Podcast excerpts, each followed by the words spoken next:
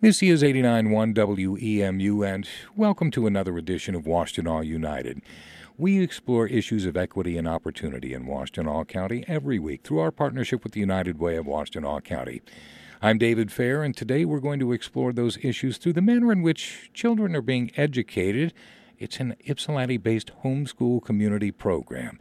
They look into how race is being discussed with children and teach us how to have those conversations. Our guest is Nola Akinde, and she is founder of the Kekere Freedom School. And thank you so much for joining us today, Nola. Thank you for having me.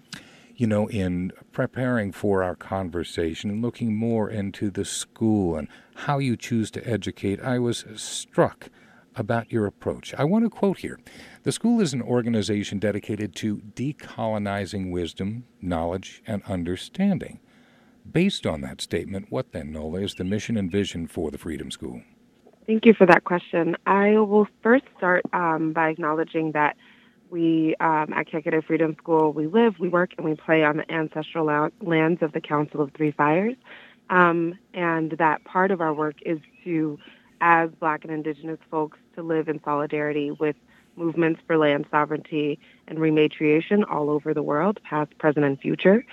And so that land acknowledgement is also part of the core function of our work. Our work is to make sure that Black, Brown, and Indigenous kids, um, that kids of color in particular, have a strong sense of who they are as individuals, but also as part of a, of a collective, um, and that we're equipping them with the resources that they need emotionally, intellectually, socially to thrive um, and society and culture that isn't necessarily created for their survival. And also that we are supporting them in imagining new ways of thinking and new ways of creating just and equitable systems. There is an inner strength and a power among young people that often goes untapped. How do you take that process and tap into it and then set it free? Yeah, I love that question. I think one thing that I um, have really valued over the last few years is changing my own language from thinking about empowering youth to recognizing that they, like you say, have an inherent power. And so for us, what that looks like is really just getting to know our kids really deeply, recognizing that they each have their strengths, their gifts, their challenges, the things that they're curious about and that they're passionate about, and I view my role as a facilitator in really just offering them as much support as I can to explore the things that they're excited about and also to sort of push and challenge them to continue to grow in the ways that are maybe more difficult for them. And in going about creating an atmosphere and process by which anti bias education can not only be learned but take hold, what core principles do you uh, employ? Yeah, so and when I be, was first becoming an educator, I read the book Anti Bias Education for Young Children and Ourselves by Louise Derman Sparks and Julie Olsen Edwards. And that book really inspired a lot of the way that I think about my work. And the four ways that we really center that is first, having appreciation for ancestral and personal identity. So, again, making sure that each kid is joyful about who they are, about where they come from, even when those stories are complicated, um, and even when those stories sometimes have a lot of pain. There's also resilience and there's also a lot to feel proud of. We also really work towards having a respectful curiosity about others and using accurate language to talk about others. So even if that's something as simple as like when we meet a new person, asking them their pronouns, um, making sure that we pronounce their names correctly, things like that, that are really simple for young kids, but set a tone for the way that we want to treat others and engage with folks in our community. And then we also try to recognize patterns of injustice. So when we're learning about historical events, when we're thinking about things that are impacting our community right now, like the amount of folks who are experiencing houselessness or the job insecurity that people's families are experiencing. We look to find what are the patterns that we can see here in our community, but also throughout time. And then again, actively teaching the kids and exploring with them the fact that there are so many kids throughout history who have been freedom fighters, who have led huge movements and um, helped their communities to achieve liberation, and that our kids are a part of that legacy and they have a lot of um, wisdom to tap into from their own, but also from from our ancestors. Washtenaw United continues on 89.1 WEMU, and we're talking with Nola Akinde, the founder of the Kekere Freedom School. And Nola, let's talk a little bit about your heritage and history. You are the daughter of Yoruba and uh, Bahamian artists, and you are a Yoruba priestess. The vast majority of that Yoruba population is from Nigeria and constitutes a significant part of the population in West Africa. The reason Yoruba people are here has a dark past. It was the Atlantic slave trade that first brought members of the ethnic group to America. Can you trace your interest in the kind of education you are now promoting and engaged in and the life work you've chosen to, that history and through your ancestry? Absolutely. I mean, I think first giving props to my mom. Um, she was very intentional about making sure that we grew up in a home and in a community that was incredibly Afrocentric whether it was the schools that we went to or even our extracurricular activities, you know, making sure that we were in African dance, that we took jazz classes.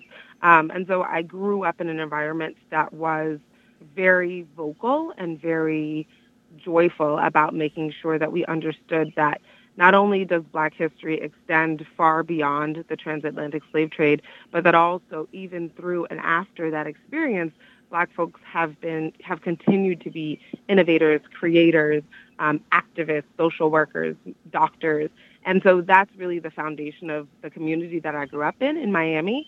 And I think coming into Washtenaw County and raising my own kids here, I really just wanted to recreate a lot of what I experienced as a kid. I wanted my kids to also know that um, we have such a beautiful heritage and such a diverse heritage to draw from.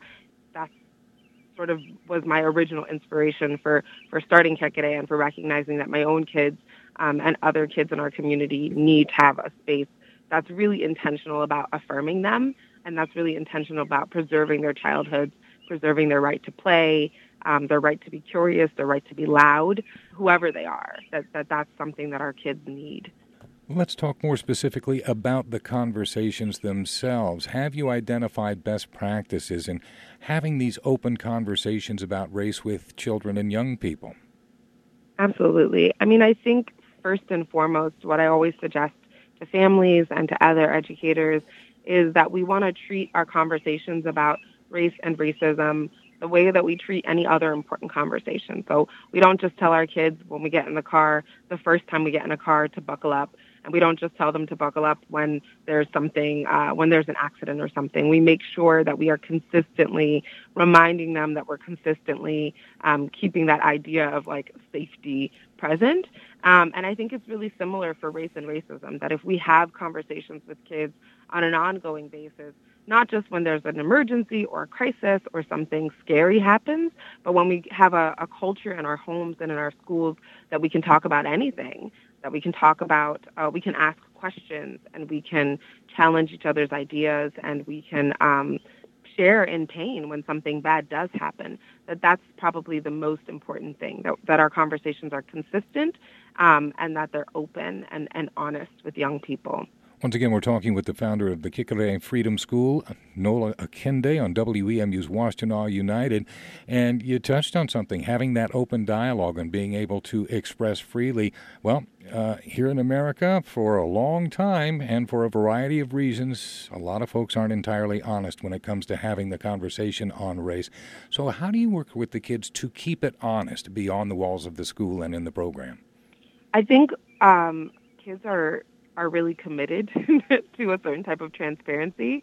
And it's not really the kids who are avoiding having honest and difficult conversations. And so one thing that we do is I, I just ask them a lot of questions and get them in the habit of thinking critically, um, get them in the habit of not just accepting something because an adult says it, which they're already naturally good at. But I think oftentimes in learning environments, that is sort of squished out of them. And here at Kekere, we really celebrate that.